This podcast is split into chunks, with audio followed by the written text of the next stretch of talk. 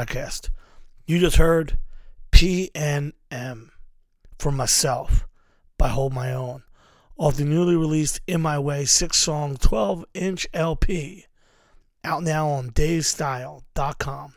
LP CD merch available now. Cassettes available through Chicagoland Hardcore. Chicagoland Hardcore is the new record label started up by my brother on shit from Hold My Own, Shattered Realm, MH Chaos, Sector, and about 78 other bands from Chicago. So check it out. I um this week is gonna be wild. This entire week is gonna be fucking wild. Um with Halloween, with all this the shit about to go on. And the guest tonight, Bob Wilson, is the centerpiece of what next weekend's going to be. So, quickly, we just want to talk about it, get through the, you know, the bullshit, and just get right to it.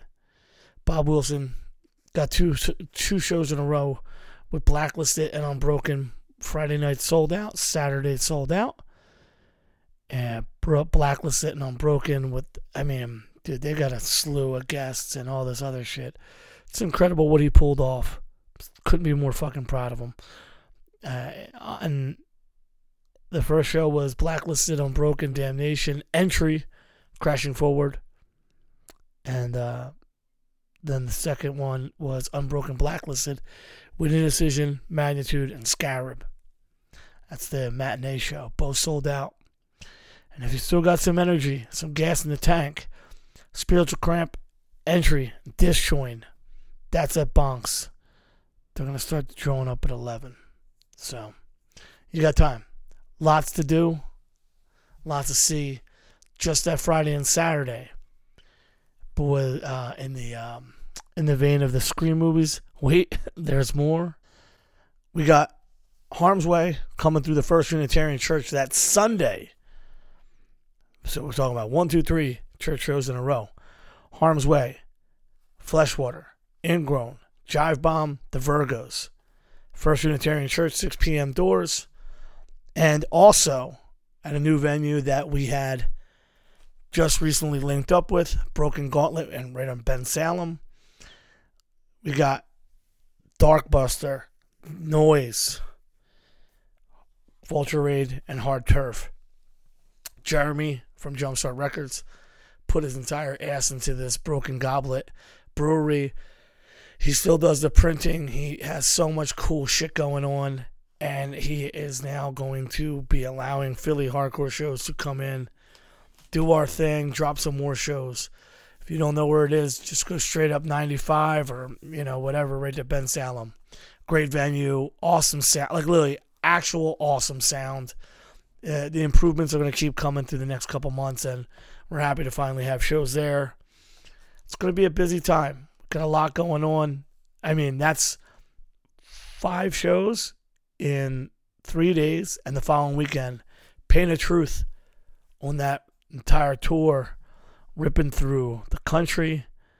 Well, we also got them at the Phoenixville VFW with um, or the Polish Club rather. I don't want to say VFW. It's getting late. Pain of Truth, Life's Question, Koyo, Bomb at Fourth, Adrian, Balmora, Nomad. Saturday, November fourth at the Polish Club, Phoenixville. All War was great there. More shows going to be coming through there. Make sure to jump out, support. We also have, which is actually creeping up, Dying Wish coming through the Underground Arts November 10th, which is like six days after that. Got Angel Dust in December and a slew of other things coming. It's going to be a busy fall and crazier winter. And it's important that all of you understand that none of this stuff could happen if people didn't come out and support. Greg had an amazing double decker show. He did a show in the daytime, show in the nighttime. And um, None of this shit is successful on putting out a flyer. None of this shit is successful in us just doing the show. The, the, what makes these things successful is the support. The support of the kids, the support of the people, the support of the bands, trusting DIY promoters to do the same kind of high quality that you may find at a venue. And it's this kind of stuff that keeps the whole thing going. So if you're one of these people that are saying, like, you guys do great shows and you come to them, you're a part of the reason why everything's great. Uh, big shout out to 185 Miles South. Uh, Richie hasn't done his podcast in a while, so I can't shout out. Um, and uh, I'm, now officially upset that G&M have not done another Broad Street. But 185 miles South, pure fucking hardcore discourse. Love them. Love their takes. Even love the back and forth sometimes. What a great fucking um, podcast. Um, quietly, I'll just say that there is a lot of things going on in the world. And um, not to toot my own horn or anything like that, but one of the last things I said when I was on stage at Detroit was that in real life, without Twitter, hardcore people tend to get along and enjoy themselves pretty damn well in a group. And I, and I mean this for society as large at large as well. Without the internet, without the social media, without the distractions, without the tripwire leading to the TNT explosion bombs and the arguments, regular society is pretty fucking decent for the most part. There's good apples and bad. And we have to remember this. The world is imperfect. People are far from perfect. Um, there is a lot of bad going on in the world. There's a lot of sides being taken, a lot of fights, and I, I, there are some gray areas, and then there's some black and whites. And all I can tell you is, is life is very short. Don't lose friends over disagreements. Don't pick a side because of one thing and lock yourself down to have to swallow the whole package. You know, that's the best I can say. And um, with that, we're going to talk to one of the closest people in my life, Bob Wilson, with the two shows coming up and FYA and just wanting to have some cool conversation and then turn it into some laughs and talk about some hardcore shit. Uh, we brought him back, and I really do appreciate everything he's ever done, and everything he's done for me, and everything he's done for our scene. I say it all the time that it's not us; it's the people before us. We got lucky.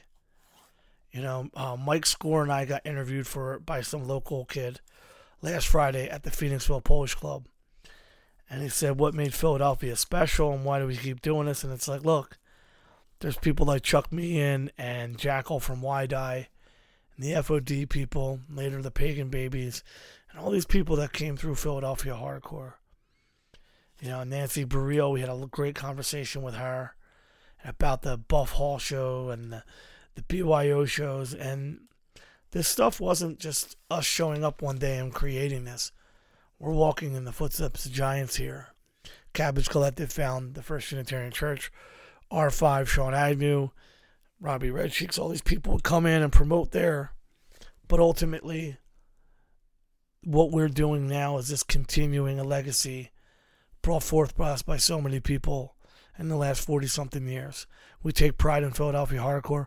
We also take pride in the fact that there's tons of kids in the surrounding small cities and suburbs, which is why we do shows when Bob and I talk about it. Bob is the suburb king. We do this shit because we fucking love it. And before we get into it, you realize I didn't even talk about Keystone Jam. Keystone Jam is Saturday, December 16th at Club Reverb in Reading, Pennsylvania. Uh, once again, we're doing it. We got a ton of tattooers, so you can get your shit tatted. You can go get some fucking some food. You can hang out with your friends. Not everybody in hardcore has a cool life and a good family and a place to eat and a place to see their friends. So this is our family get together. If you don't want to call it family, this is a holiday get together. Not everybody has a perfect life. Not everybody has people that surround them in the, during the holiday season. Not everybody can cope with what people have going on in their heads during these kind of seasons. So to bring everybody together was important to us, especially after the loss of Stephen Patashio. Kid was moshing in a Santa suit in 2019. COVID came. He took his life. And since we returned to it, I really want to go back and say the same thing I say all the time is life's a blessing, and hardcore gives people who are not f- exactly perfectly fit for these round holes. Maybe we're square square blocks and there's nothing but round holes. But at something like Keystone Jam right before the holidays, you can get together with people like yourself and enjoy yourself. And just remember that these holidays are just one day. I love Halloween. Um, but yeah, as the internet and the projections come, remember that everything you see in front of you isn't real. It's projection, it's optics, it's what people want to show the world. Hey, this is who I am. This is what I have. This is what I'm capable of. But deep down inside, we all have holes in ourselves. So when you see this shit and you compare yourself to it, remember this how the upcoming holiday season that it's all projection. It's a light show. It's smoke and mirrors. The people around you, the music that you are involved with. If you're listening to this podcast, there's no way you're not a hardcore person. So I can say this with ease: is that for the most of us, not everything in life is easy. This music, the scene, the people, the bands, the feelings we get being around like-minded people, really is a staple of our lives.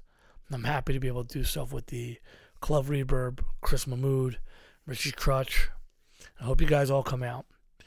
And again, let's have a good conversation with Bob Wilson. We'll have some laughs and let's fucking go. Yeah. Everybody, this is a guy who we've mentioned. I don't know if there's a week goes by I don't mention his name. The multi multi podcast guest. I can't even cite them because he, he's either referenced or been a part of them.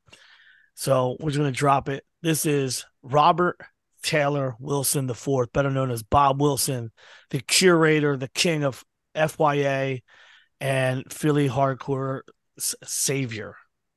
there you go, buddy. I appreciate that intro. I don't think it's necessary, but thank you. Listen, we gotta we gotta start you off on a high note, you know. well, this is the things that come with growth, right? The bigger you get, the longer you do things, the better you get with all of this shit if you actually give a fuck. One thing to be certain is that you give a fuck about this. And I believe that by the time this episode airs, we are on the eve of one of the biggest shows for you personally and mentally that you've ever put on. So let's uh let's uh walk us through not only the the hows or whys, but how it feels to be bringing blacklisted and unbroken two days in a row to the church. It's pretty fucking crazy. Um, definitely the craziest show I've ever done. I think like a one off. Like it was like your benefit show, the first World War Four show, and a couple other ones. But this one is like, yeah, I don't know. How's the the way it came together is just pretty, just ridiculous. And uh, yeah, I don't know. I've been, it's been, I feel like we announced it a fucking year ago at this point. So I just been like waiting. And then, uh, yeah, I don't know. I feel it's pretty fucking insane, honestly. When you, when you think of the stuff that we always talk about, like these epic shows that you think about coming up, you're now creating a scenario where now you've just built another story for another group of kids I mean, we got people flying from all over the actual earth with an F to see this blacklisted unbroken shit. It, it, do you do you personally feel that kind of excitement, or you just kind of like, fuck, I gotta wait till this bullshit happens? Nah, I mean, when when everything actually came together, it's funny. Actually, ended up. I think me and Kev Hare met up at like a Wawa and just hung out in the parking lot for a few hours just talking about like, dude, how the fuck is this actually happening? Um, so I'm just, I mean, I'm like a fanboy, you know what I mean? Like straight up super fan of of the, both those bands. I don't care if it's corny or not. Like it's just, you know, bands that I, you know, when like I like when I posted, it's like stuff, you know, Unbroken when I was a teenager and then Blacklisted in my 20s were like straight up like monumental. So to be able to like put them on the same show and uh and be able to like be the one doing them just I don't know. It's it's pretty. Yeah, like I said, I'm very excited. What's super crazy is for the people who don't know this, there was a window where Rob was talking about doing it at this hardcore and it kept being like, well, we're gonna get blacklisted. Okay, but well, you're not getting blacklisted. and then it didn't work out, and then somehow this fucking George decides, hey, I want to do blacklisted again because of the unbroken thing. And I love the idea that it's at the church. I think it really will be a standout memory for this generation of hardcore kids. And for those of people who don't realize it yet, like every couple years, there's a whole new group of kids that come to Philly and come to the church. And there's good shows, but every once in a blue moon is a show that if you're around at the time or you're a part of the thing, you're gonna now like landmark this moment, like, oh, the blacklisted unbroken shows. And that's what you're doing right now. This is a fucking landmark show, brother. Yeah, I mean, that's I feel like the way I felt when, you know, the Floorpunch show was teased originally, like the first reunion in 2007. Um, like the ink and dagger thing that you did, the fucking, you know what I mean? Like countless fucking shows that you've done. I mean, look behind you, like look at all the fucking like all this is hardcore, Is all like the the one offs that you did.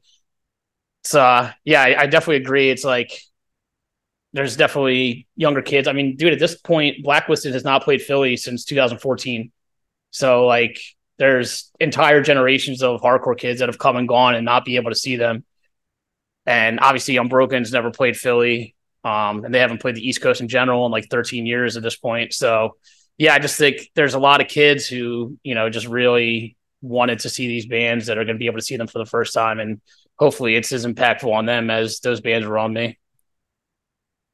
That's the important thing about this too. I think, I think this stuff kind of gets lost in the world of like the internet and all the different zeitgeist goofy shit. Is that there's people like you who can pull something out of your ass and it does get people actually excited and there's no negativity to it it isn't like a four days um, battle of the furries on Twitter like we're dealing with right now. Like it's all positive vibes, and that's the kind of stuff that I don't know. For me, I used to think that that was a lot of the what made doing big shows awesome was the excitement you give to other people. But I feel like now some of the promoters and all the different areas they don't make it about the kids who are going to the show. They make it about themselves and they mm-hmm. early self congratulate, like, I'm really proud of myself for pulling this one off. And you're like, bro, you emailed the booking agent and said, Hey, I'll give you this money. Like it's like it's a lot harder than it's a lot harder to get two psychos like both Rob and George to both want to play the show. Yeah, I mean, you know me. I, I hate a, a self pat in the back ass motherfucker. So I don't I don't do things so people like, oh, you're the man. You're so cool for doing that. It's just like, no, nah, I really give a fuck about these bands. I think younger kids should give a fuck about these bands. So the fact they're both playing, you know what I mean, is just a, a really good combo. Well, this is this is and I've said it to you and I've said it to everybody else. It's like this is where the the high the high watermark is in Philadelphia as far as shows go.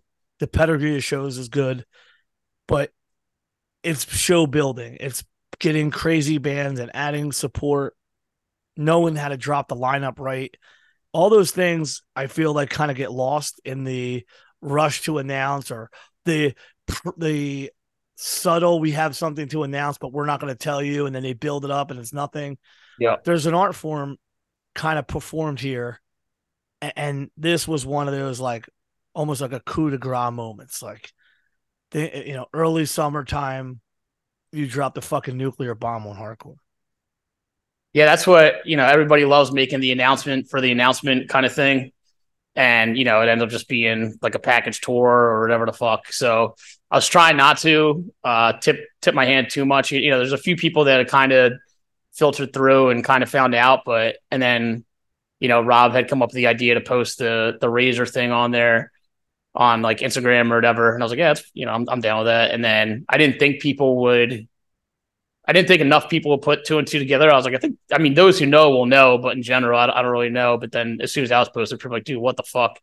And then obviously not a soul figured that Blacklisted will be coming back. So I was being able to just drop that out of nowhere was pretty hilarious. It's that one two punch. The one sets it up, the two is the knockout. It's fucking yep. awesome. Uh, you've been a, you've been on a little streak these days. Uh, here, tell there's uh, some Florida thing going on. too? like you announced that, and like seven weeks later, you dropped the next FYA, and people also lost their fucking minds. Yeah, that's. I mean, all that shit basically got announced like around the same time. So it was like, just the way it worked out with the timing with everything and all that. Like, I think it was was it August or something? I can't remember. I think it was like the week after this is hardcore, and then a couple weeks after this is hardcore. And yeah, so the timing for that, I was like, oh, I think uh August could be a pretty good month. So turned out all right. This FYA of yours really just continues to not only grow in the in the way that now early on it was the young kids. Now you have people have been a couple times because of the older bands.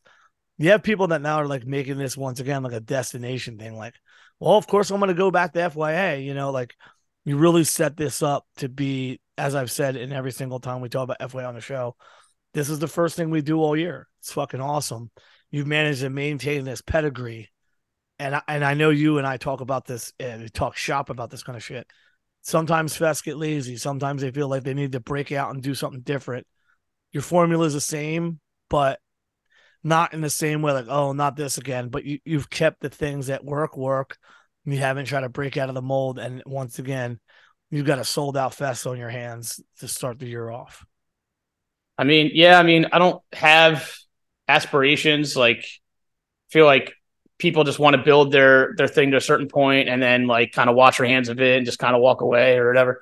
I just do it because I don't know. I like hardcore. You know what I mean? I like I like the bands that I book. I want to like see what I can get. Like bands I've been you know punishing for fucking ever that haven't worked out yet. Trying to get them to finally do it. Um, I just yeah, like I, I like the room. I think the room is perfect. I like the vibe. I like the area. I like the people that work there say I'm I'm not ever if I could help it, I would like to just literally just stay there for as long as I keep doing it. But uh, yeah, I just should be a good time. I mean, it's a if you're in the Northeast in the winter, it fucking sucks ass. So I feel like so many people go down just as an excuse to spend hours. You know what I mean? So am I wrong in thinking early on before things got really bougie for FYA that bands like one band a month or one band a fest wouldn't be able to make it down because of winter or travel or something? Dude, it was every fu- that's like, you know, even like this year, like there's bands didn't have room for. I was like, yo, like I feel like every year people drop off. So like if something opens up, whatever. But I feel like I've said that for like the last like three years. And then no like I guess I don't know, people actually really, really want to make it work now to come out because it's like worth it for them or whatever. But yeah, we haven't had the the dropping out or anything like that. So yeah, the, what was it COVID? Was it Dream COVID? Yeah, them, uh, Ingrown, Gulch, uh fuck there's like seven or eight bands that year. And i was just like and obviously the main one that i was like every fucking night i'd be like tonight tonight i'm gonna go to sleep i'm gonna wake up to fucking vitalo being like hey bad news uh turnstiles dropping. But luckily they held they held strong and you know but uh yeah that's that was like the most egregious one for obvious reasons but it hasn't really been that bad besides that. You were going to be in the history books as the last person that really booked a true turnstile hardcore show. Yeah, I mean, I feel like between albums, I'll probably do like a, a smallish venue thing if I had to guess. But like as of now, yeah, I mean, it is kind of crazy. That was like the last even like close to small thing that they fucking played. So it's just it's kind of funny to think about. I mean, the band themselves stayed true to what hardcore was as far as like they were had no shame doing it. But like if you did that again, if you did that again today, what would happen would be no one in hardcore would be able to go to the entire fest. It'd just be turnstile fans for yeah, two days. For two days waiting for turnstile. Someone bought a ticket for Friday. Like, are they playing? Then I know they're playing tomorrow. Like I think that a band gets that big and it's good for the band and it might be good in some residual way. But this is more of like an accolade to you where other people would have said, ah, you know, that band's growing. I don't even think like you having that knack and ability to say, hey, you know what? Let me shoot my shot. And it paid off big time. That's a that's a show that people are gonna remember because the record hadn't come out before you booked them or announced them. It came out, it got huge. So the ticket buyers who bought them, you know, they were they still got the, the turnstile that they came for. Mm and there was that element of the new music that they had.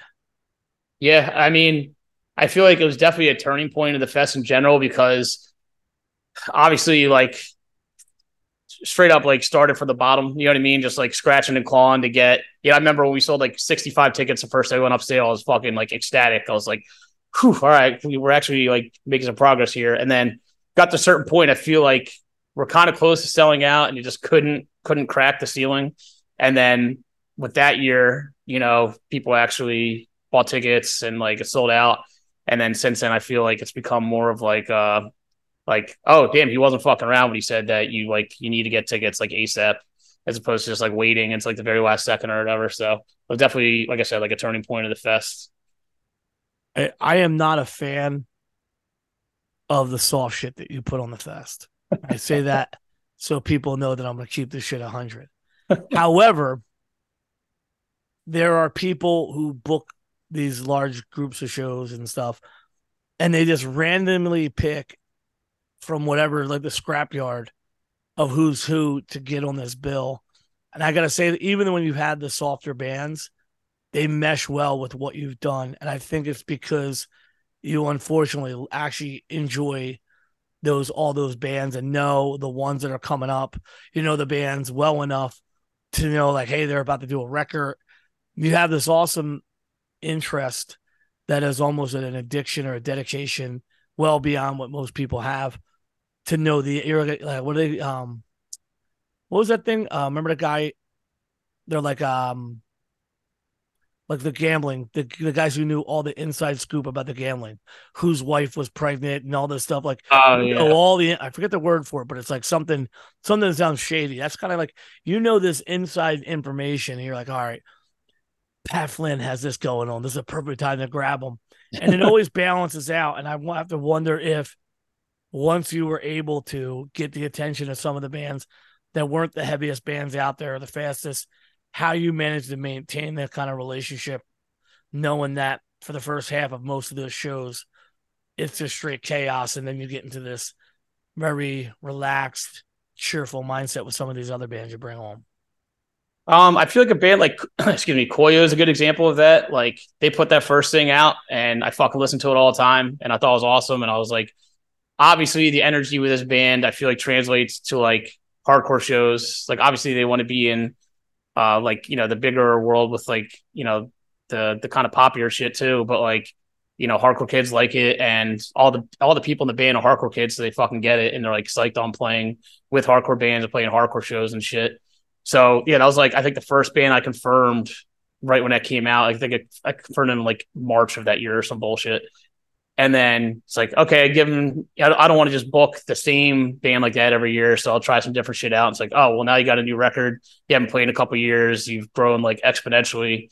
So yeah, if you guys would be down, you know, let's do it again. And obviously they're like psyched on doing it. So there's definitely like lines to it where like I'll only go to a certain point. Like I have to objectively actually like the band, like to fucking book them. I'm not to just put things on just because they're popular or they're the flavor of the week or whatever. Like I genuinely am like a fan of like all the bands I like put on it. So I just kind of look at it like if I was an 18 to 23 year old like kid, like what what I want to see at a show. I don't want to see 20 bands that sound like fucking bulldoze. I don't want to see 20 bands that sound like this, that, and the other. Like, you know, I feel like having variety is like good for specifically like how it's not like when I was a kid when it's like either like Floorpunch or Earth Crisis or you got clowned on for like an E Town or whatever. Like kids like, you know, all kinds of shit now. So I just want to like not cater to them obviously, but give put something for everybody, you know.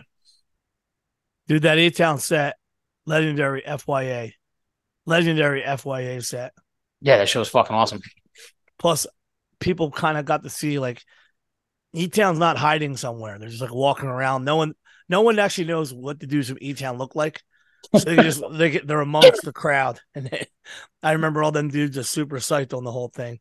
Done some really big bands, man, and, and not just the big bands, but you had very big moments. I think I am really biased because every time I've seen Mindforce play that thing, it's like a it's a fucking highlight reel. Like it, it's insane, man. I mean, yeah, they the first year they played, I think was the year I did Cuban Club, and like they had just been starting out kind of. And I remember that was like kind of people came away and was like, dude, what the fuck just happened? And then that's the same thing. It's like obviously I hate doing repeats. Like I want to keep it fresh and not just do the same thing. But like they don't have a new record or anything like that. But I was just like, dude, like specifically after last year, I would feel like it would be disrespectful of me almost to like not bring them back. Like after they like that was when when Jay kept on yelling like further, further, push it back further. And I was sitting, I was like, no, no, no, you're as far as you can go. For love of God, stop moving back. But he parted that shit like the fucking Red Sea. And like, it was straight up one of the craziest things I've ever, like that set in general and that specific part when the crowd literally split in half was like, like literally like my fucking jaw dropped. I was like, dude, what the fuck am I watching right now? Like, this is like too crazy. Uh, they're they're one of the there's one of those bands that when placed in the proper position, they just can just fucking they really do shine. But what, what I was getting to is is this is a band that you found from Bandcamp. Obviously, uh, they were in previous bands for fucking so many years, but you're one of these guys that I don't I think you just sit there all day and just search straight edge on Bandcamp and hardcore on Bandcamp and Uh, and, and any combination of terms because you're like a year and a half ahead of what will eventually become popular. And you heard me say this a million times your face and end on the end on the show. Yeah, I mean, like I am like have a constant thirst for trying to find some new shit. Like because like you know i like what i like but i'm like dude there's always like new shit coming out so i want to make sure that like i'm not missing anything and i want to bring stuff to philly that like hasn't been brought here yet whatever but i also keep it like the people i talk to pretty much on a daily basis i feel like it's like way of like keeping each other involved like yo did you hear this shit nah but did you hear this like just constantly you know i don't talk about hardcore 24 hours a day but like i have enough friends that are deeply involved you know what I mean? Like the Carters, the Lennons, like Kev Hare, like all, you know, Scanlons of the world, everybody. Should be that. Yeah, I just I feel like we all just are still psyched on everything. So we just kind of fill in the blanks if people are missing out on something. I think um this translates well into the modern terms because a lot of this stuff hits Bandcamp first. Mm. You know, eventually gets to Spotify.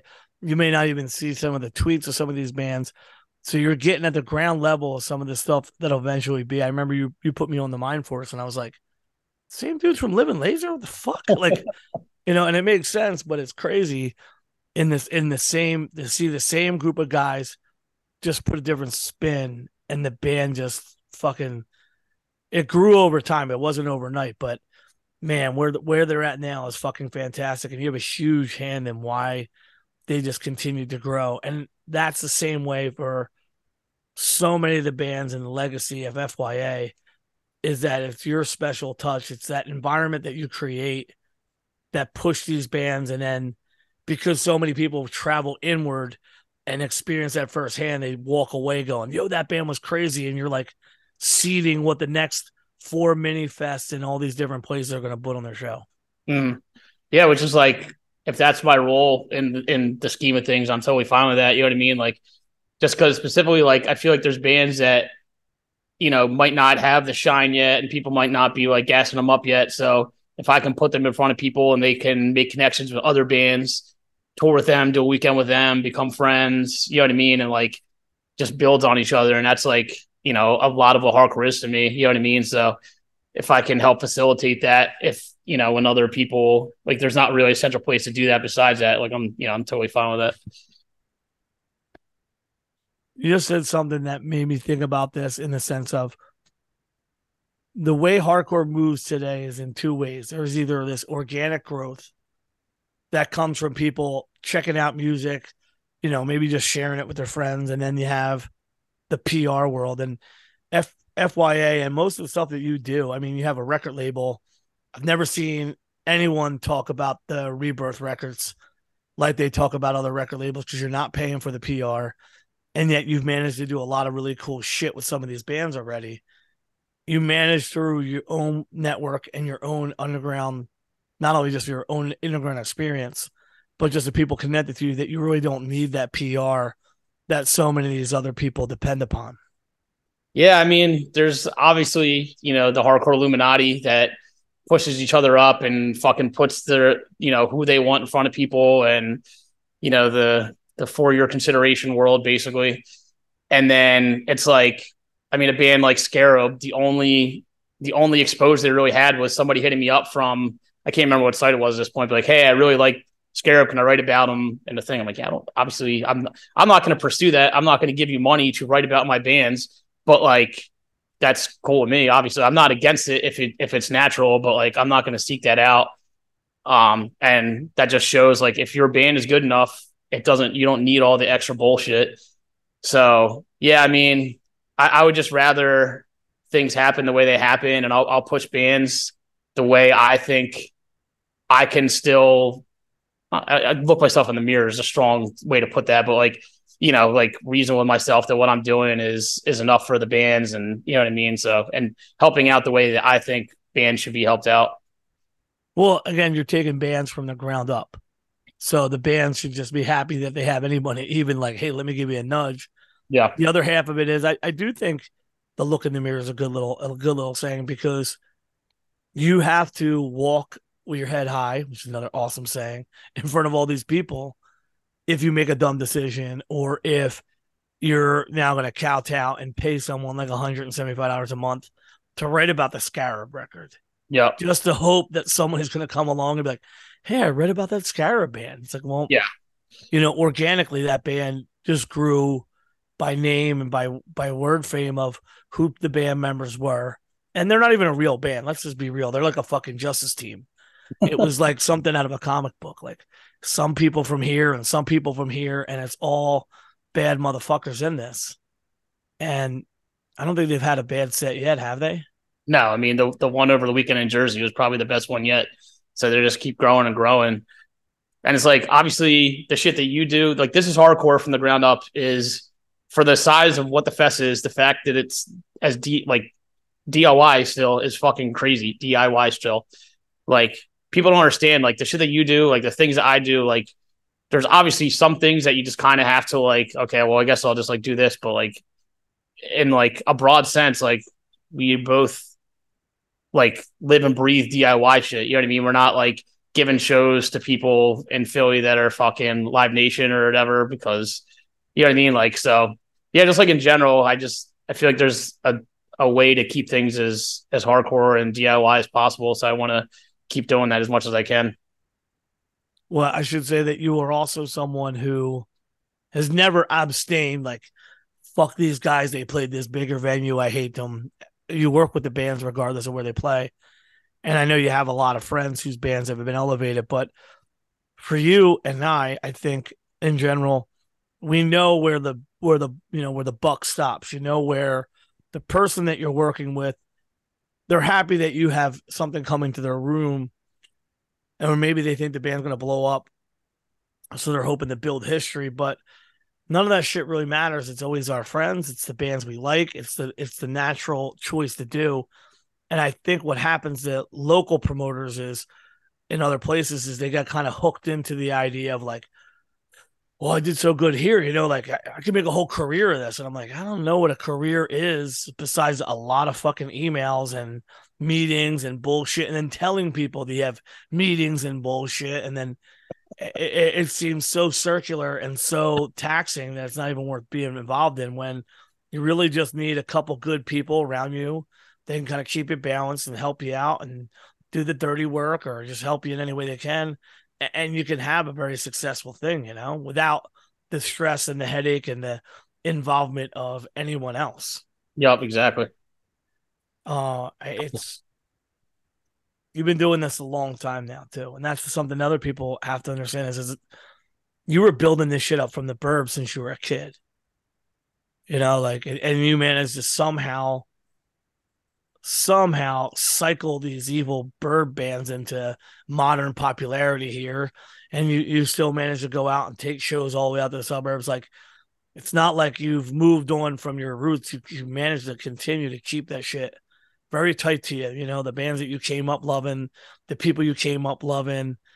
It, it's it's all still real to you and i know that you know because we talk about it often there's tons of people that's like oh yeah like they're they're stepping stones or they're people that oh that's from my past i've moved on from that you know yeah and i could i could declare that that's never been how you act anyway Yeah, I mean, like I do I, I don't do a ton of the birds anymore, but I did two shows like last month, and it's like there's so many people there that just won't come to the city. Like their parents, you know, they're young enough where their parents won't let them go to the city, whatever.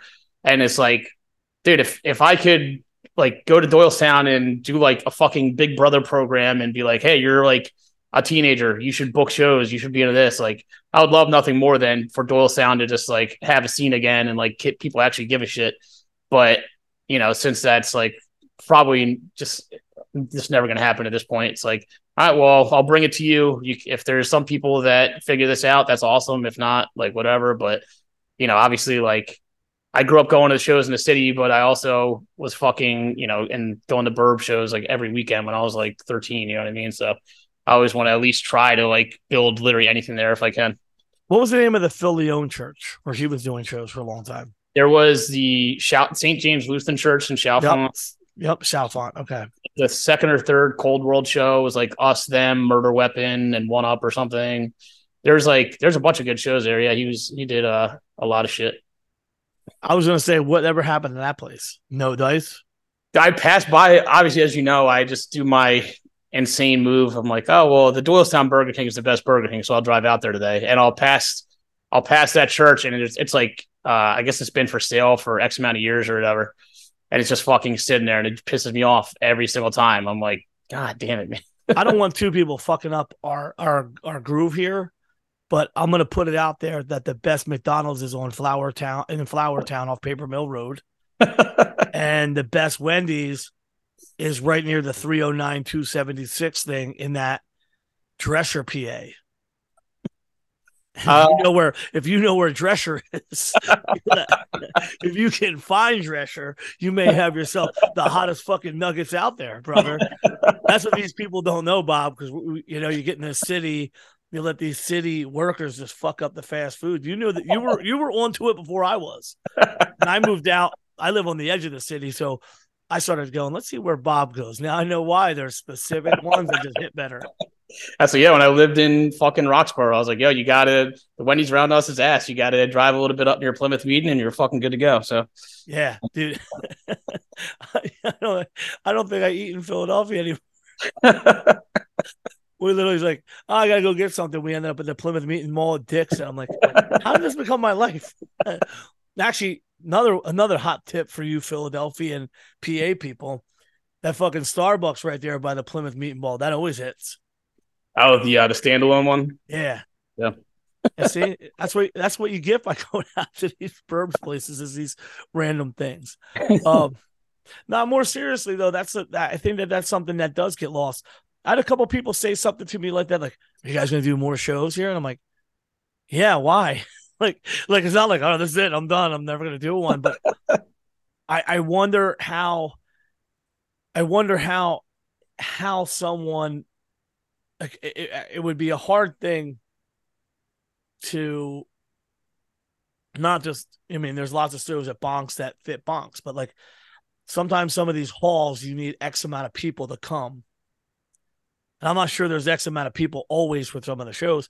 But the one thing is true, like we did the post Club, and was like, oh, you should do more of these things. And it's like, well, yeah, brother, we'd love to. Hey, come November 4th for Pain of Truth. That's the only thing I can tell you.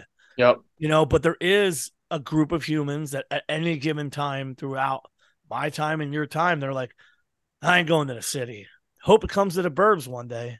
I mean, that's the the most recent show, uh, the the CDC 20 year show. I was just like, I don't. There's people there. I'm like, you know, shows exist. Like, I'm glad you're here, obviously, but shows exist. Like, just you know, 20 minutes down the road. I promise you, it's just as good. But people would just only like their own comfort zone, and they get in their own heads, I guess, or I don't fucking know. It's just fucking weird. The amount of people that pulled me aside, like, hey, man. I'm just we had our thing in the past, but I'm glad that you know you, you're still doing this. Like it's awesome to see, and I'm like, I, I quickly exited the building because I'm like, I cannot hate those conversations anymore. Like, I They just- probably smell like cigarettes. Or oh yeah, literally. I'm like, I know we had the weird thing in the past. Like, dude, I have no idea what the fuck you're talking about, but sure, if this makes you feel better, you can go home and look your kids in the eye and tell them you apologize to the kid from 2001. You go right ahead. Like, I don't give a shit. Well, my always shit is like, it's crazy you're still doing this. Yeah. Like, what, like, what was I gonna do? I mean, that's like growing up, kind of going on a tangent. It was just like 23 year olds were like ancient to me. You know what I mean? Like, if there was a 37 year old man at a show, I'd be like, what the fuck's this pederast doing here? You know what I mean? Like, now, You're now lying, like. You're not feel same, like as I did in like 1990, fall 99 or whatever the fuck. Like, I'm just like, yeah, dude, I don't understand why these people like the, the, the shelf life for hardcore people back then were so short. I feel like, and I started going into it now, like you look around, like, you know, everybody's like older, but like, I don't see anybody like slowing down really. So I don't know what changed. I'm glad it's not like that anymore. So the, the fucking, the 23 year old with like one tattoo is the scariest person in the room or something like that. But it is just like weird to see. Yo, remember when the forearm was the hardest tattoo? Someone could they'd be like, just like, yo, look at this mother. Look at this. I got my forearm tattoo, so I know. but like, if you had a good forearm tattoo, people are like, yo, watch that dude. Uh, I, I I stress to say that this is like like inside baseball shit, where it's like people who don't know don't really get what PA and the, all the towns in between Philly and then you know either you go the, the the route of Reading or Allentown. There's just like this Bermuda Triangle of just a crazy hardcore scene that comes from all these different towns, and just sometimes they don't like. Oh, that hall's done. What? Guess I'm just gonna listen to these records till something else happens. I'm not gonna go get into new shit. I'm not gonna travel Yep. And it, it it does make some burb shows cool and weird and I, I i don't know how many other areas have stuff like that but i'm happy that we do have that and and also it did it gives you a little bit more of a better scope of instead of like you know um in the late 90s there were so many shows in philly it was like oh well everyone's just going to come to Philly. And you had a mindset when you were starting to do shows where like, nah, I want to take this one out to the burbs. You know, you had the what was it called? The boiling over. What was the name of the church? You had a Yeah, different Quakertown Church, which was boiled over church. yeah, boiled over church. Like you guys were like, oh well, guess what? We also like Quakertown, so fuck you, Philly. You got to drive out here. We got our asses smoked in wiffle ball one time out there. I was not not okay with that, but that's what happened running my mouth. You know, um, but you did have you did have the the the, the foresight to realize that you're not going to get these kids. And I mean, the, the the the real honest response is everybody reps a Philly, but a lot of people didn't grow up here. They moved here, like Vespids from like Bristol and who knows where else. That weird place with the three eyed fish from the polluted lake. Not Croydon. What's the name of it? You know the name of it. Uh, fuck, is it not Croydon? Crystal, uh, Bristol, Croydon. It's the lake, is what I was talking about. Oh, I yeah, I fucking forget the name of it. There's this landfill and there's a lake that comes from it, and so all the people get some of their taxes paid down for because uh, they're polluting the area. There's a group of hardcore moshcore people that uh, live in that lake. for those who uh, are wondering what the fuck we're talking about, but um, yeah, like Robbie Red Cheeks and the R5, they always had the people coming in, or they were more focused on the city, or well, who's from the city. When, dude, there's hundreds of people that are outside of it, and over the years, you really did a good job of maintaining that bridge to the burbs. I mean, that's like again, like yeah, like my whole like we were always in the city, but like we all like when we went places, it was like yeah, like we're Doylestown, like spe- like specifically early on, like let down and like that, like oh you're from Philly, it's like nah, like we're we're not saying that, like we're from Doylestown, whatever. Like obviously over time, you know, the more time we spent, you know, and actually became fr- like friends with people actually in the city, but yeah, like obviously we're proud of where we were from in some weird fucking way.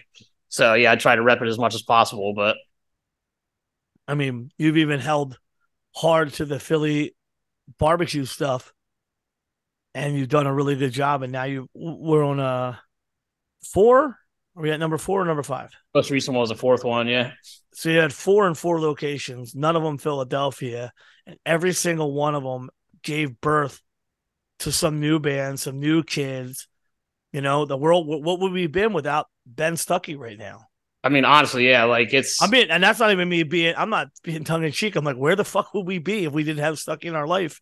and stuff- that was the uh that was all from you coming out and saying, Hey, I want to do the Philly barbecue shit. So for everyone who doesn't know, Bob's going to tell you why he started doing that and his scope of what he does to continue doing them.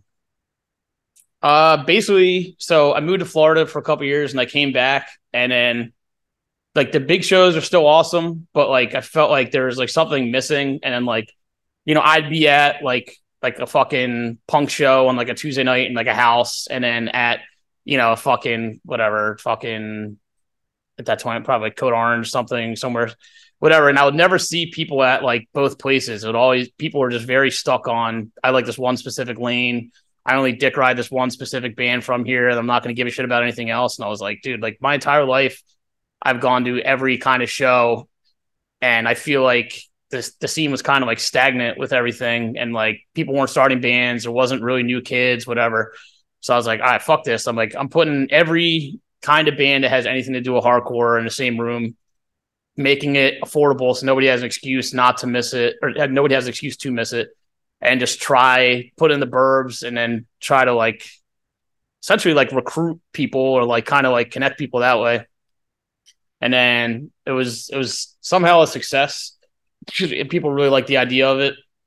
And then so yeah, I've done it every year since and I feel like every year there's, you know, like a new group of young kids and I just it's just a way of making the younger kids feel like they like are involved and are part of this shit, which they are. You know what I mean? Like again, like hardcore is not for 35 year old plus men. Like it's for it's like a youthful thing. So I don't ever want it to just be the old guy scene or some fucking washed up bullshit. So um yeah, just every year I feel like you know it's it's served its purpose. And then this year I was kind of like, ah, you know, there's been a million shows. I don't really know. Like, there's a kind of weird people are just kind of segmenting themselves off and kind of have some weird beef with each other. Whatever. I was like, I don't know if I want to do this. But then a couple younger kids like, yo, like, are you really not going to fucking do the barbecue? Like, what the hell are you doing? And then there is people that are like, oh no, the new barbecue is the uh fucking the beatdown bullshit at the pier. Like this is like the what? new like I was like, you know what? No, fuck this what? shit. What? oh yeah. Um heresy. Yeah, heresy. Could not have crushed my soul anymore. I was like, all right, fuck this bullshit, dude. So I I did it again, you know, and then it was yeah, it was awesome again. And then, you know, bands like Rip Off got to play and um you know, disjoin, like, you know, just all, all the kids who contribute all year round that pay for all our shows, Mosh all, me and you shows and Ben shows. And then, you know, just I, I want everybody to feel like they're a part of this shit. You know what I mean? So I'm gonna keep doing it until people don't want it anymore. So I say I say never stop because it's a feeder system to what ends up being the next kids involved, the next bands involved. I mean, where would we where would where would hardcore be if Stucky wasn't involved? I mean, I'm not again, I'm not being sarcastic, I'm being like legitimately like this kid went kind of like, let me try to help out to dude, he does sometimes two or three shows a fucking month. Yep. All for young kids, bands I've never heard of. And because full games travel, he brings out so many out of state bands. And with these younger bands, these out of state bands are able to see that there's a young, vibrant, young hardcore scene. It's fucking fantastic, and that wouldn't have been possible without like the um the bringing in of people like a Ben Stucky. Yeah, I mean, dude, like with his shows, he literally has like a scene within a scene. I guess I say it in like in a positive way, and like people that are always going to support his shit. Like, I mean, dude, I went to a show at Bonks, and I was like, I don't know how many people are going to come here, and it was like fucking packed on like a Sunday night. And so yeah, his shit is like, you know, not every show is the 600 people show and like everybody knows how to mosh correctly and do their own thing. Like it's a good like proving ground to like get like your bearings in. I feel like like not I'm not calling him like I'm not saying his shit is like the minor leagues. I'm not being disrespectful like that. I'm just saying, but like it's like just bands that aren't really like proven yet that are kind of out there like doing their thing. And then yeah, so obviously the things that he's brought, brought he has brought to Philly is like pretty invaluable. You know what I mean? So respect to him. I'm gonna I'm gonna correct you on two things. There is no correct way to mosh. In fact, I want. I'm getting tired of the perfect mosh. getting tired of the too organized mosh, the coordinated. I'm I'm over all that. I want people to go back to just being wild assholes. Just like I'll change it to the mosh reps. Like the amount of shows that you would go to is like, all right, we're just gonna get some moshing in and kind of see how this move goes and all this other shit. I'd say it's a proving ground to to uh, get their mosh game up, not perfect it. All right. And then I tell you what, the, the cool thing about them small shows is that's where mistakes are made. That's where young bands. This I, I don't I forget the name of the band. Uh, they had um got on stage and they did the thing and they're like, that was our intro. This is the first song. And I was like, that's the coolest thing in the fucking world. Like, like because I remember being in like early on playing in a band no one talks about or knows. and we would have probably said something stupid like that on stage. and it's not stupid. It's just like it's a young kid. And everybody tries to come out being so cool. Yeah. It was cool that no one was like, like everyone was psyched. It was it's awesome to see that there's like a a return to younger times where it's not the most serious thing. And then yep. Bands also have to get their reps in. You know, uh Freight Train just played. I don't know if Freight Train's ever played a better sound system ever. and they didn't know what to do. And I'm like, well, and they're like, what do you think? I'm like, well, now you learn how to work monitors, brother. You know, like that that broken goblet was really cool. But uh, what I'm getting at is, is like sometimes as a new band or a band in general, you just got to play a show. It may not be the coolest show, the biggest show, but you got to get your reps in. You got to get that thing fine tuned down so that way if Bob goes, "Yo, you're playing with Mindforce," you don't look like a fucking joke. Yep. Yeah, exactly. I mean, I couldn't agree more with it. Remember when there was a New Jersey scene that wasn't by the shore and didn't take an hour and a half to get to? Which spot? I don't even know what the hell spot that would even. I be. was just in general because now every time I go to New Jersey, it's not like, oh, we'll go over Ben Franklin Bridge and make two jug handle turns and three Dunkin' Donuts and we're there. Now it's like, ah, fuck. South Jersey's got to step their shit up. It, it, well, it's just gone. It's like, it's like an entire. It's it's it's because there wasn't anything going on. There's like no civilization now. It's like the ruins. And I'm dumb. I'll be driving around like, yeah, they used to have shows in this little hall right here, and this town had it, you know, like, and, and all that's gone because the next people didn't pick it up. But yep. what I what I think that we're lucky to have is the next generation already in their foot in the door and starting to like the Delaware kids now have Delaware hardcore shows. Yep. They do the shit down there. You know, we talked about Stucky. There's always new kids, and instead of it kind of being like, fuck you, what are you doing? Doing your own thing, everybody's supporting it, you know, and that's that's a much different place than where hardcore was at years ago. Here. Oh, I mean like little Andrew, I, I, he's fucking 19 or whatever now. So he's little. I mean, he's not really that big. He's taller than me, his but pants, his pants are really big, but he's not big. he uh like obviously he's kind of you know taking the reins for the Delaware shit because he got tired of like, yo, dude, what all of us come to Philly all the time and we don't fucking do shows here. So he'll hit me up every now and again, be like, yo, like, what do you got going on for this month? I want to do a cool show. I'm thinking about this, this, and the, and the other. So yeah, like shit like that. Like obviously I would never never be like, how dare you book this band that I booked six months ago? It's like, nah, dude, like, yeah, bring them Delaware separate than Philly. Like, fucking bring them down, do a cool show for them, show kids that might not come to Philly who this band is.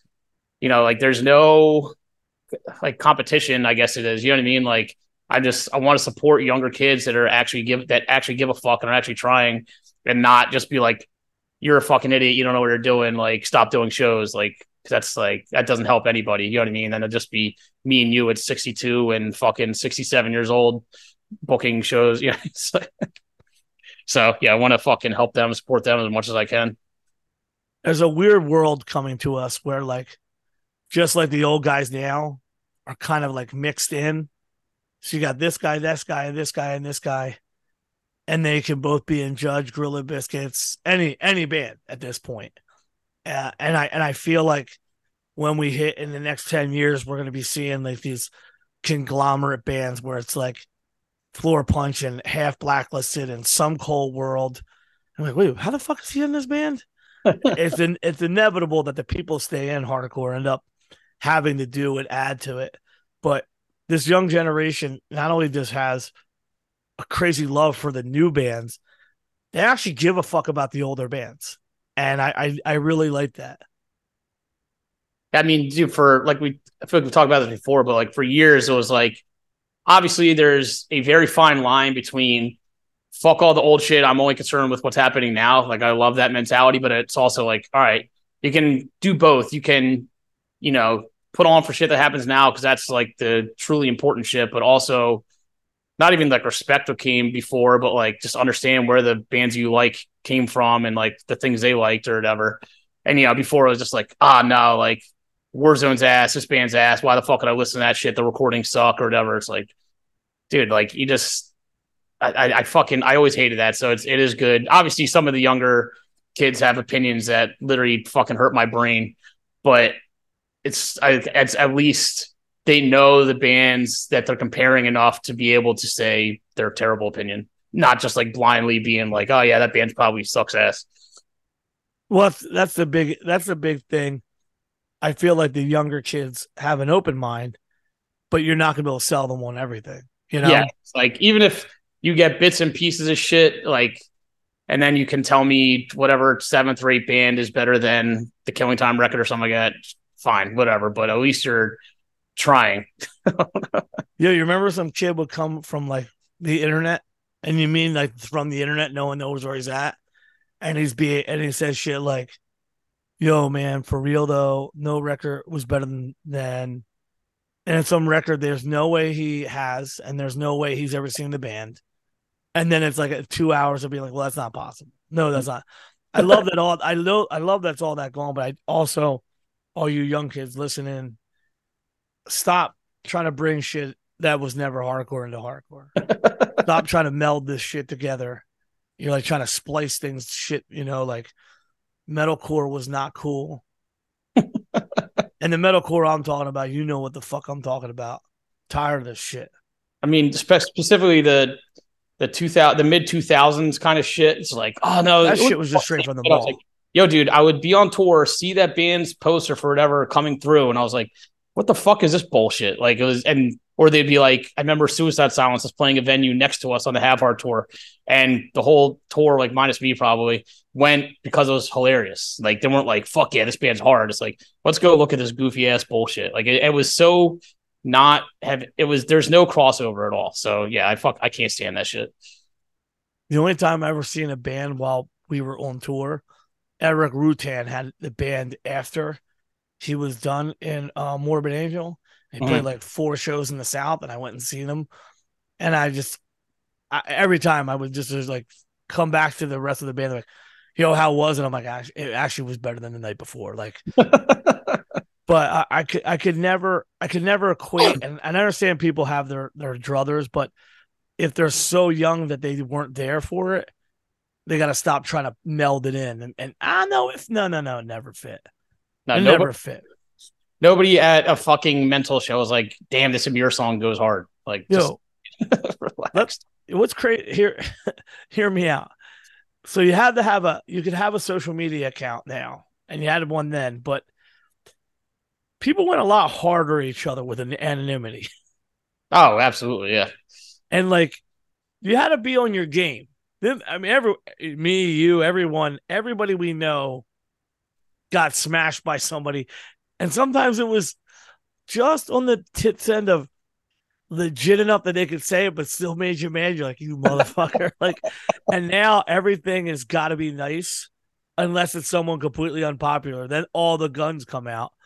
Not, I really didn't like the internet era of some asshole just talking shit, but I really miss it now that no one says anything negative or says, yo, this band's not good or this record sucks or that band's not hardcore. I miss someone being honest or at least straightforward on the internet. Maybe not honest, but their opinion was more direct. I missed the direct opinion moment in hardcore on the online discourse comparative today where everyone killed and everyone had the best record or you have to retweet otherwise you're set what do you say? Are you saying you didn't like it if you didn't retweet? Can we get a ruling on the field? I don't know. I mean that's what uh greg b from toronto who's the fucking man he put something out recently, just like basically just being like, I wish I didn't have to book shows so I could actually like say my actual opinions on things. And I was like, I fucking like if I was 23 versus how first of all, I don't want to be the older guy just being like, "What you like sucks," like you're a fucking loser, whatever. Like I, I don't like that, like because you just look like a fucking douchebag. But like Town of Hardcore is my favorite zine, and if existed now, like it's people would not be able to handle it, obviously. And like, yeah, if I was 23 and like an active band, whatever, I would never shut the fuck up. So it is, it kind of, I, I miss, I don't want to be the one to do it because I'm 37 fucking years old, but I wish there was like a, a early 20s person being like, you know what, this shit actually does suck ass. Like, you don't have to like everything. But yeah, it is very just like, well, if you do this, you're not gonna be able to get on this show, and this band's not gonna let. And it's like, there, is there nobody that just doesn't give a fuck? Like, well, they give a fuck around their friends, and they yeah. have like so it's like two opinions: the opinions that for the close friends, and then the world, like the face, the the the, the world facing opinion. Oh, I mean, yeah, and, and, you know, not every band's great, and, and honestly, like I try to get better I try to get better on the same path of what you just said, where like someone's got this band, I'm like, oh, this fucking shit's an ass, and then I might, I this this fucking Sunny's got hate5six, so if I really really don't like it, I look at this hate5six and I go, all right, here's the good things about this, and you know, like I try to, I try to figure out like what I'm missing because a lot of this shit, unless you see it live, like I need to see it live, you know, like I can't the production is so goddamn good. It's like fucking George from fucking Star Wars is producing all these fucking demos, man. like every fucking demo. That fucking discontent had 808s in it. like, yo, we, the fuck was going on, man? Like, like everything sounds so good. I gotta see them live to know if it's gonna get pulled off. You know, like yeah. that Vespid cracked me up the first time I seen them, and they still whoop ass. It's like a fucking you don't get that listening to them, you know? Mm-hmm. Bob, I, I have to ask you this question because I, I wonder if did you have people from when you were the king asshole now like come back to you like you know not we're not naming names here but like i have always been me and you've always been you is there ever someone who comes up to you and is like, "Hey, I don't know if you remember," and you're like, "I have no idea what the fuck this guy's talking about." Uh, it has happened a few times, and like, it's like, "Oh, you know, you did this, this, and this." I'm like, "I'll be real, I could have happened. I have no fucking idea. Like, it sounds like something I did. I was like, because the point where I'm just like, "Do you want to fight or something like that?" like, no, no, I'm just saying, like, you did this. And I'm like, if if I actually did this to you and you don't want to fight me, this is a crazy thing to say, but okay. Like I, I can't even remember the example of it, but like within the last year, somebody did it, and I was just like waiting for him to swing on me. He's like, "Yeah, I just wanted to let you know that that happened." I was like, or, "Yeah, like are you supposed to give him like five bucks? Like, a, like a, here, I'm sorry." Like, you got a I got a long list if you if you want to go back to you were a douchebag at this show, or you said this to me, or you did this to me. Like I was like, it was funny the the kid uh Gabriel from Sweden yeah, he because he was talking to him randomly the other day, and then I was like, he's like, yeah, I was like, dude, I'm sorry about the you know having to kick you out last year, shit. Like, I would have kicked myself out at most shows I went to, so you know, I don't I don't want to take it personally. He's like, no, no, no, no. But it is it is like a weird position to be in, and I'm just like, god damn it, dude. Like, I would fucking hate me if, if I was at a show. But yeah, nobody nobody really does the you don't remember me, but like we can be boys now thing. It's just more of like uh, a like an unspoken thing. Like I guess I I have proven myself to them and like, you know what, you're a good guy. Like you've you've stuck around. I'm like, sure. I don't know. I'm literally the exact same person, but fine. Well, I bring it up because now the position that you're in, you have to do things like this, like kicking Gabe from Sweden out of the show, or, or just holding down what this Philly hardcore thing is. And, and, and it's like a you're not you ever feel caught in like a moral quandary? Like obviously the pool noodles straight out. We don't want i can't even said that. But in general like now that now the juice is in your hand and you see the other side of it there's not regrets but now you understand the importance of some of the things that happened back in the day as far as like oh well this can't happen this can't happen oh i mean yeah like again like if, if on one hand, I love when actual chaotic things happen and people are just like wilding out, but it's just it's very stressful at the same time. Like I'm like, I want it to happen. I just don't want it to happen on my show. or like for this venue or whatever. The the other kind of part to that is talking about like the juice being in my hands or whatever pause, but like it's like people that I've known of forever because you know I just I have I'm real good with faces and names and just know people are so I get that never gave me the time of day, never gave a fuck, whatever. And like because like I book what I book or I do what I do or whatever. They're like, hey man, uh, what's going on? Like just trying to and I'm just like, dude, I have been here forever. Like I don't feel like I owe you something. I don't owe your band something. I don't know. Like I I don't know. It's it's very obvious when people just are kind of opportunists with the shit. And like I'm pretty no nonsense with that. I'm like, yeah, I don't know, man. Like I if you didn't want you didn't know who I was this entire time I've been doing shit and you just recently know who I am now, I just I don't feel like I need to reciprocate something to you. You know what I mean? I'm I'm right there with you. There's so many times where I'm like, how long you know who the fuck I am? Yes. How am I just I mean, you're the of yeah, like well, you know, like we stayed with his house in 2000 and stuff like that. Like you have a much bigger heart than me.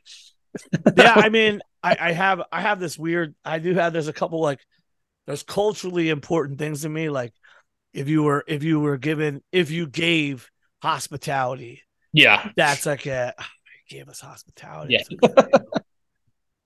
That's a that's a that's a Viking thing. You don't just you- you don't you don't just go ahead and just like let that thing go. Odin would not be good with that. The Havamal was not not not okay with not reciprocating uh, good hospitality. but if it's like uh, some people and they got roaches and ants at war in the kitchen, then Odin's not good with that either. He's got some leeway on this on this hospitality shit. um, it's it's not a it's not a it's not a it's not an easy thing, but it becomes part of like what you are doing now is that you are still captivated by the hardcore scene, still motivated to keep it rolling. And it's kind of ingrained in the things that you do. So you're not going to wake up and there's a post it note, pay attention to new bands. Like you just do these things. And then what do you think recently have you integrated or added to the list of stuff that you do that just maybe you didn't and maybe you didn't do it in the front part of your brain, but your back part of your brain, you realize like, oh shit, me doing this has had some success with everything else that I do. Um, trying to think how to answer that. Can you explain the question more? I'm sorry. Basically, because you've done all this different shit with shows, is there things that you've changed with what you're doing shows or added to it to either help new bands or just do things or, you know, reaching out more? Are you going to shows now to hang in the back and slick the hand and say what's up? Is there things that you're doing to add to what you've already done? Or are you just kind of keeping it the same way? The formula stays the same, the job's the same. There ain't nothing that you're doing that's kind of anything that you haven't already been doing. Um, honestly, I feel like I just do the same shit as I always do. It is funny because for for my show specifically, I'm a fucking control freak, so I like doing the door. I like stressing myself self out with all the details and like running every aspect of it. So when I'm like at one of your shows or I was at, you know, doing Greg's show over the weekend or whatever, and then just being at a show where I can actually just like hang out and like be up front for the bands or just shoot the shit and not just be at the fucking door and stuff like that. It's like it's straight up like two different worlds. Like I feel like I'm like, dude, I've been just being the door person, my own thing, and and doing my own shit for so long that I kind of for like I feel like an alien when I can just walk around freely and do whatever the fuck I want. I didn't know how to act in Detroit, to be honest with you. yeah, it's it's just like if you're not in control of anything, you're just like I straight up don't know what the fuck I'm supposed to do right now. Like, but uh, yeah, it was like general- a it was like a Talladega Nights hand thing. Just your whole body. Like, what, do I can I sit somewhere and talk to my friends? Like, what do I do? yeah, I guess yeah. I mean, I I'm pretty much the same shit. You know, I fucking just book the show, figure out the equipment because no band on earth has equipment anymore. Fucking No, no equipment and no vans. No, it's it's fucking insane, man. But uh yeah, just I, I feel like I haven't really changed too much. I feel like I was probably I definitely didn't know what the fuck I was doing when I first started doing stuff. I'm like, I don't know how to pay bands, I don't know, or like what to pay bands rather, or like, you know, figure out this aspect of or, or whatever. And like not that I have everything down to a science, but it's like, you know, you do enough shows, you you you know what the fuck you have to do and you know what you can avoid doing. Did you ever want to do more with the label than you're doing now? Is there thoughts of doing beyond what you've done with the label? Or are you just kind of like, hey, I, this is my style of how I do my label, and we're not going to do this or this? Well, I was talking to some of my friends recently about that because I was just like, yo, like, obviously, I think what Daze does, what Lumpy does, has done with Daze is fucking crazy, and like how far he's built it up is fucking awesome. Um, obviously, Sam has a fucking like he's just a fucking machine and like all this other shit. And I'm just like, I don't ever, I, I hit my friends up and I was like, yo, like, am I, in your opinion, from like an outsider perspective, like, do I do enough to like push the bands or like rep the bands or, you know, make sure people know this exists or whatever? Cause like, I don't want anybody thinking that I just put it out and forget about it. And like, you know, like I don't give a fuck or whatever. Cause like, I generally do like, like the bullshit record is just something that I love that fucking record. I listened to it so much and I just wanted to be a part of it. So I was like, if I can make anybody know who the hell they are in America, like that's fucking awesome. Like I don't care if I sell one copy or sell out the whole fucking press. So I'm always just gonna do bands that I I fucking think are awesome, or I think that like people should hear. Like it's kind of the same way with like FYA shit. Like, dude, if I had the record label seven years ago, like I would have had every fucking band on earth on it. You know what I mean? So like just kind of starting from there. And I don't want to go too pro with it, but I don't want to be, you know, fucking like ebullition, ebullition records or something like that with it. Like I, I want people to know the records exist. I want to get it out there because I want the bands to, you know, have as many people as follow like as possible liking them. Um, so yeah, I mean, like something like like the new Aaron Melnick band I'm doing. I fucking I'm obviously obsessed with integrity. So like doing a band for him, doing record for that dude is like you know like crazy to me. So yeah, I'll, I'll do things as they come, and and uh, you know I don't. I'm always down. Like like you said, like I check out shit every fucking day. So I'm always gonna be looking for new bands and, and new shit to put out. But uh, yeah, I don't know. I kind of just I like how what I'm doing and how I'm doing it. So I'll probably just just keep it that. I I, I don't really have an interest in hiring a PR person or I don't need like a fucking distrib- distrib- distrib- yeah, distributor or whatever. Like, you know, I, I don't sell thousands of records so I can ship them all by myself. But uh, yeah, I, I, I like what I've been doing with the label and just going to keep going the same way with that. It's hard because every time someone does something, they want to get better at it, but there is a glass ceiling. Yep. You know, you get to the point where you're going to have bands that are going to grow and a lot of times these bands are dickheads and they don't go, hey, by the way, our next record's coming out on these. Yeah. What the fuck? Like, I feel like there's a lot of traffic and there's a lot of congestion in the label scene. The label has its own scenes at this point with all the different people. You know, every time I'm introduced to somebody, oh, he does this records. And it's like, well, he had three, he's putting out three seven inches, which is very much like how it was when I was a kid and everyone could put out a record.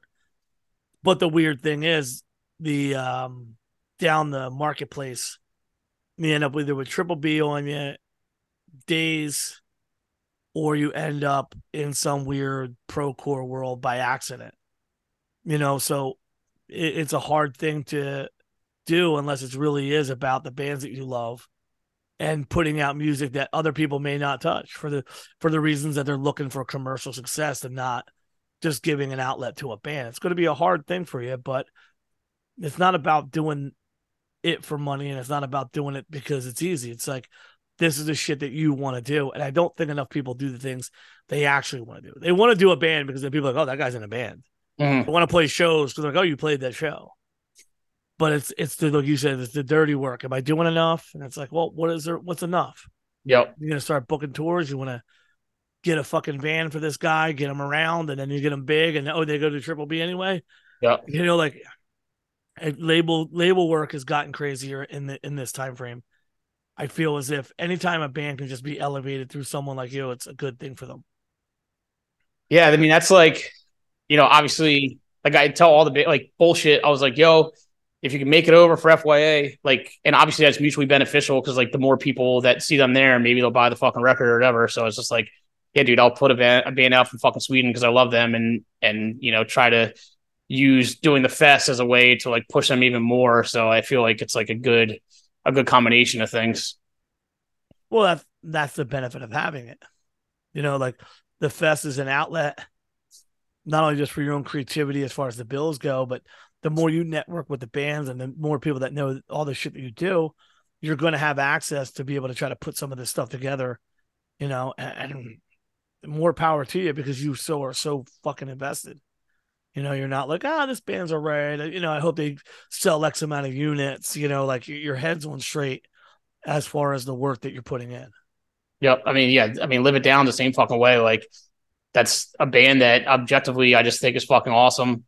So, you know, I if I can help them out, get on like bigger shows or fest or whatever the fuck, like obviously I want to do it, not just so people get the record, but just because they're a band that I think they should check out. You know what I mean? Just like so yeah, it's pretty much just my mentality with it. Just same reason I ever did bands, same reason I ever did shows, did fest, whatever. Like I'm gonna do what I do because I like it. I don't care if it's not like you know commercially viable or you know whatever like I, I, don't think a single person ever be like damn bob's really just trying to uh get the get the accolades and people doing whatever like so yeah i'm just gonna keep doing that i always say that the, the way that things work is almost like a video game where you build experience and you level up and you level up and you level up and you level up and you try new things and uh, you've done a zine you've done a label you've put on a fest You've toured the fucking country. You've toured the fucking world. Where are we at bands wise now? Four or five? I think it's like six. It's way too fucking many. Yeah, like you've now done, and the, and your last couple bands was like, well, there's not another band around, so I guess we got to start another band. Like the amount of effort and time that you've put into this, a lot of these things are just a natural progression for you as far as leveling up, pushing this shit forward. And I mean, if you look at FYA, I told you that was the genius spot I mean, that's like a one in a million place where that thing fucking works. Just everything's going the right way because the, I, I do believe it's your heart. And it's not just because you're one of the closest people in my life, but just in hardcore, the things that you do are honestly pure. You're not, you've never said to me, well, if I book this band, I'm able to get $5,000 your eyes all lit up like a crackhead. Mm-hmm. You're always like, yo, I'm fucking psyched, you know, like, and it, it, it's that excitement and it's that eh, natural inertia towards doing the right thing that brings you this kind of success. And that's why you have Unbroken and Blacklisted playing. That's why you have so many people excited for your festival. It's all because of the hard work that you put in, man. Yeah, I mean, it's again, like I feel like it's such a cliche, corny thing to say, but like you know, you get what you put in with shit. So, you know, I put everything into like the shit that I do, hardcore wise. So, yeah, I, I like that. Uh, you know, it, it feels good, honestly, that you know the the work that I put in you know, there is like some payoff with it, you know, not like monetarily, but just like being able to be like, oh, fuck, like Unbroken. I've been harassing Rob to play a show for 13 years and they're finally going to play a show. You know what I mean? It's like shit like that. Dude's got all these un unresponded to messages still in his box. Who's this fucking Bob guy? Oh, he's the guy doing the show today? Oh shit. What if he replies to them all the night before the show? Uh, he would he would reply every time in a very right. uh, he would he would let me down gently every time. So my heart my heart only broke a few times. So yeah, as a gentleman, if I if I had a dollar for everybody who never fucking wrote back, ooh man, things would be a lot different in this world. um, give people like Stucky and Andrew, give them three legitimate tips in any way you can physically come up with them. Um, just like show wise, or just like anything. Don't you know? Use use both sides of the toilet. I don't care what you say. Whatever the fuck you want to say. Give these For young sure. people three twi- three tips to help them along the process of their life. Um, if you're doing a show, don't just copy. Like, don't make it like a Warped Tour thing where it's the same fucking lineup as happened 32 other places. Like, put something on it that stands out, or like bring a band that you personally love that you want other people to check out to the show. Like, like what I did a half heart show in Doylestown, and I just had my luck had never played anywhere near me, so I just took a chance and hit them up and be like, "Yo, if you want to play this crazy show, whatever." So you can always, you know, just try as hard as you can to make it stand out and not just be, not just do a show just because it's the five most popular bands at the time or it's the five bands that you know you know will do well, like shit that you you want to do, and then this makes it like stick out. Uh, don't get like kind of going back to the unbroken messages thing. It's like I mean, even like blacklisted when I was just like at first I was like, yo, if you guys can somehow pull this off, I'm down. Like obviously they're like, nah, and then they end up changing their mind. But like I've been t- same with you. Like I've been turned down one million times by bands, and you can either get discouraged and be a baby about it, or like just like, oh well, I guess this will never happen. Like not it, like it doesn't hurt to ask ever, and you know what I mean. Just even if you have to ask a band a hundred times, you know what I mean. That might just you might catch them at the right time, and they might be down at that point. So you know, there's no harm in asking. Uh, third, bring water to shows if you're doing the show. That's good. That's the first thing. Like it's just just water, payment, equipment, whatever. Like that's like the only shit you actually need at shows. I feel like. When I think about all the stuff that you've accomplished, I feel like some people would be constantly like trying to double their efforts, and I think you've incrementally grown just by continual work and earnest real work, not like half-assed, like oh, you know, like this is gonna be the next big thing. I got to jump on it, and we have friends that do that often. I think the reason why you're at where you're at is because you put your ass into it, and it's because your heart's there. And there's not a lot of heart left in hardcore, and I don't care who wants to fucking hear it. Yeah, a lot of it's in an online posturing, a lot of it's social projection, but where the heart is and where the time is, I mean, look at. We, would you put a million dollar bet that E Town Concrete can still be playing shows in this time right now? Well, that'd be fucking insane. yeah, like legitimately, like the bands and the people that support this shit, they they honestly somehow, if you stick around long enough and you do the right shit, the people will know. And I think that you've done a fucking top notch job, my brother, in doing all this. Is there something I should be telling people that you did that I'm not aware of that you've done recently? Recently, um, probably not. Just the records, the fests, and the, the unbroken shows. Probably the the three main things. I mean, you you still allow Kevin Hart, uh, Kevin Hare to come to shows. That's always a big one. Oh, you know what I'm gonna tell you? The first thing, the first non-band person that talked to me at the Detroit thing was Gabe from Sweden, and he apologized to me. Right, I'm so sorry, and I'm like, it's okay, it's okay. So I'm sorry too. I, we you had to go. I won't do that again. I'm like, I hope not here. Those don't fuck you up. it was so weird. It's like 12 o'clock. He's already, I'm sorry. It's been on his mind for nine months straight. Replaying it in his head, like, when I see Joe, I'm sorry. that's so fucking cool. um, name three things that you really don't like right now in general about the hardcore scene that isn't on Twitter. Jesus Christ. Um, on like I'm trying to think how to phrase it, like the rush to relevancy, I guess. Like, like the the for consideration thing is probably the the I, I guess it's kind of like a Twitter thing, but like like that was just the biggest example of like a PR stunt basically to make people appear bigger than they are and like a bigger deal. And it's just like, dude, like you don't need if it happens, like turnstile happen organically. Like the bands that deserve it, like it happens organically. Like if you force it, it's not going to happen.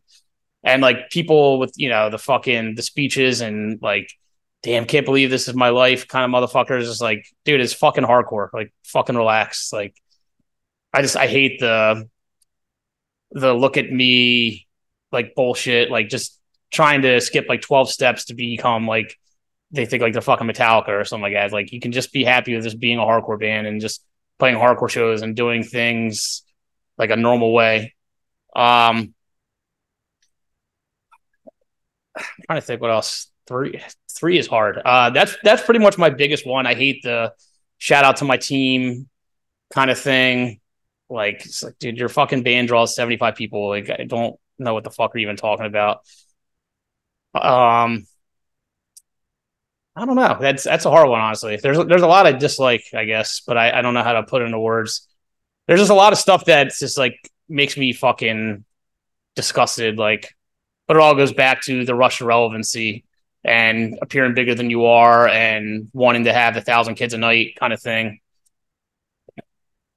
Well, that's that's really where you have to go with this. Is like, yeah, everybody wants to get this success, but you got to put earnest work in, and you have to work not only at the craft of the band, and you have to actually do real work. You gotta, you physically have to be on the grind. And I feel like what you touched on when you said like shout out to my team. a lot of the bands that are getting better positions, if you want to call it that, like a Mario Kart game, better position, it's some manager or some booking agent who owes another person a favor. And that's how the yo shout out to my team for pulling a favor. And well, then you didn't do the work. Yeah. The work, only the work goes. You know, the work is what keeps your band relevant in the minds of the people. Uh, for those who don't want to talk about with the for, for your consideration, uh, this is Grammy season, and so a ton of people that are in hardcore bands chose to post for your consideration because their band isn't exactly up for the award, but they were hoping that there's enough voting members of the Grammys that they could write in the record or the band so that way they can receive a Grammy. And, and that's the true the thing is like no one from Sick of It All and no one from Agnostic Front. I mean, yeah, them bands have a crazy success and a huge cultural impact on a lot of the actual physical world that has been involved in hardcore and punk. But like they're not chasing these things down. They'll come if they come, you know? And I, I don't like that everyone's trying to open up this window or ceiling and be like, now there's more room, come in, or you know, like we can we can go here. There was something cool about it, but just being about us. Yeah. You know, it wasn't it wasn't like where you said thousand person room. Yeah, like you know what else happens in a thousand person room? A barricade yep. and a certificate of inf- uh, of insurance and security and merch cuts and all this shit that one hates. But it, and it, it does immediately put the line in the sand. Like, well, yeah, you're a hardcore band, but this isn't a venue where a hardcore show is really going to feel organically like a hardcore show. You can play them and you get paid for them, and no one's going to say don't play them and don't get paid. But the two aren't the same. And that's what you're that's what you're getting at. And I don't understand the importance of relevancy in, in your band wanting it all this stuff while having like HC or being designated or you know, or just say, hey, listen, we needed somewhere to go. So we played hardcore shows first, but obviously the goal here is to fucking eventually end up somewhere else and then be like, oh yeah, I remembered that. Uh, yeah, that's that guy from whatever. And you're like, what the fuck? yeah, it's just it's so far out of anything I give a shit about. Like that, it's just it's it's pretty nauseating. I'm just like I just I can't imagine in any obviously, and then they're like, well, your bands were never big enough to even be considered for that shit. It's like, yeah, that's fine, but like even if I was in, I mean, who's to say if I was in a band that was like monstrous at the time? But there's no part of me that ever would have been like, like trying to like crawl over broken glass to have like the acceptance of like that sort of world. Like I just I don't give a fuck. You know what I mean? So it's just it's just beyond me. I just don't understand it. I would understand it if they were like legitimately a musician type band, mm-hmm. or if they had like, but like I just I got into music to say motherfucker on stage and kick people and leave Philadelphia, so it didn't really ever make any sense. I, when the idea of a hardcore Grammy never made it, it never would have crossed my mind like, hey, if I do this band long enough, I'll get a Grammy. Yeah. And I didn't understand the importance of outside of hardcore recognitions or you know accolades. And I feel like new people really, really, really love this kind of shit. So I'm glad that you don't like this because it drives. It doesn't drive me up the wall. I'm not sitting every night waking up. Who, who's consideration? but at the same time, it does get old. It does like, yeah. do you want to be here? Because the same bands with that are also going to go on stage like, you don't know how much it means to us to have all you guys here right now. Like, eh, like you got to decide what, what, you know, what dog you're going to walk, you know, like, yeah, it's, it's like thing. playing a hardcore show and asking people to put the horns up or something like that in like a non ironic way. Just like the, like that kind of mentality. I just, I can't fucking stand it. So, um, I want I want you to leave this with something either very poignant or very important to you as far as what hardcore has given you. I mean, it's given me every real friend that I have in my life, like straight off. Like, I don't. I was trying to think about it recently. I was like, I don't know the last friend I had that had nothing to do with hardcore. Like, and if that's, I don't even know. I don't think anybody would say it's corny, but it's just like crazy to think about. I'm like, dude, I don't, I don't talk to a single person that doesn't know what hardcore is or have anything to do with hardcore. So it just it's weird, not even weird, just just thinking about like I don't know what the fuck I would be doing without it. I would probably just ended up like being doing construction like every other fucking male in my family, which uh my back does not allow me to do uh, physical labor because I'm a little bitch. But uh, yeah, just so that's I'd say that's like the the most important one and the one that is like just uh, an everyday thing. You know what I mean? Well, uh, is there anything you got coming up in the next couple weeks that we can shout out uh, aside from the awesome blacklisted shows, and then you can uh, you can tell everybody to line up if you want to, even though them shits are sold out. Um, and shout out anything else that you got going on right now, Robert. Um, all right, night one, crashing forward, which is Rob from Unbroken's brother's new band. Uh, entry, which is Sarah Gregory, who's from PA, actually, her fucking sick ass band, and Yep. First time she's getting to play the church, so I'm fucking psyched for her. Uh, Damnation. I don't know the last time they played. Uh, they played that I Hate You show, but um, so I guess that should be crazy. And then Unbroken Blacklist, obviously, and then day two is Scarab, Magnitude, Spiritual Cramp, Indecision, Blacklisted and Unbroken. Um, and then there's the after show, Spiritual Cramp, Entry, and Disjoin from New Jersey. Uh, it's at Bonks. Uh, besides that, figuring out the Warren record release right now should be in December. Figuring out the Scarab record release, that record should be out in November. Uh, Nuclei, which is Aaron Melnick's new band, that record's coming out. It's uh, just waiting on the test now. Um, show wise, I don't think I have anything for a minute, honestly. Um, but yeah, just uh, putting up the other the after shows for FYA soon. Those are all good to go. Um, I mean, obviously, there's Holiday Jam in Reading that you and Richie and Mahmood are doing. There's fucking there's there's a fucking ton of shit. Stucky has a ton of shit. So yeah, just if you're in the Philadelphia area, just there's always something to fucking figure out and support. Next year, we're bringing back sports, people. Sports are coming back. That's, I mean, it's it's really looking like the Phillies are going to be in the fucking World Series in Game One and Two. Stop. Stop. And I was just like. Do you not remember the end of the 2000s when we had shows and they were ghost towns because of fucking Phillies? And your ass books the two biggest shows in Philly on the two biggest nights for the fucking World Series. Dude, I was like, I I saw the two trains coming. I'm going, I'm like, this pussy better get a fucking screen or something.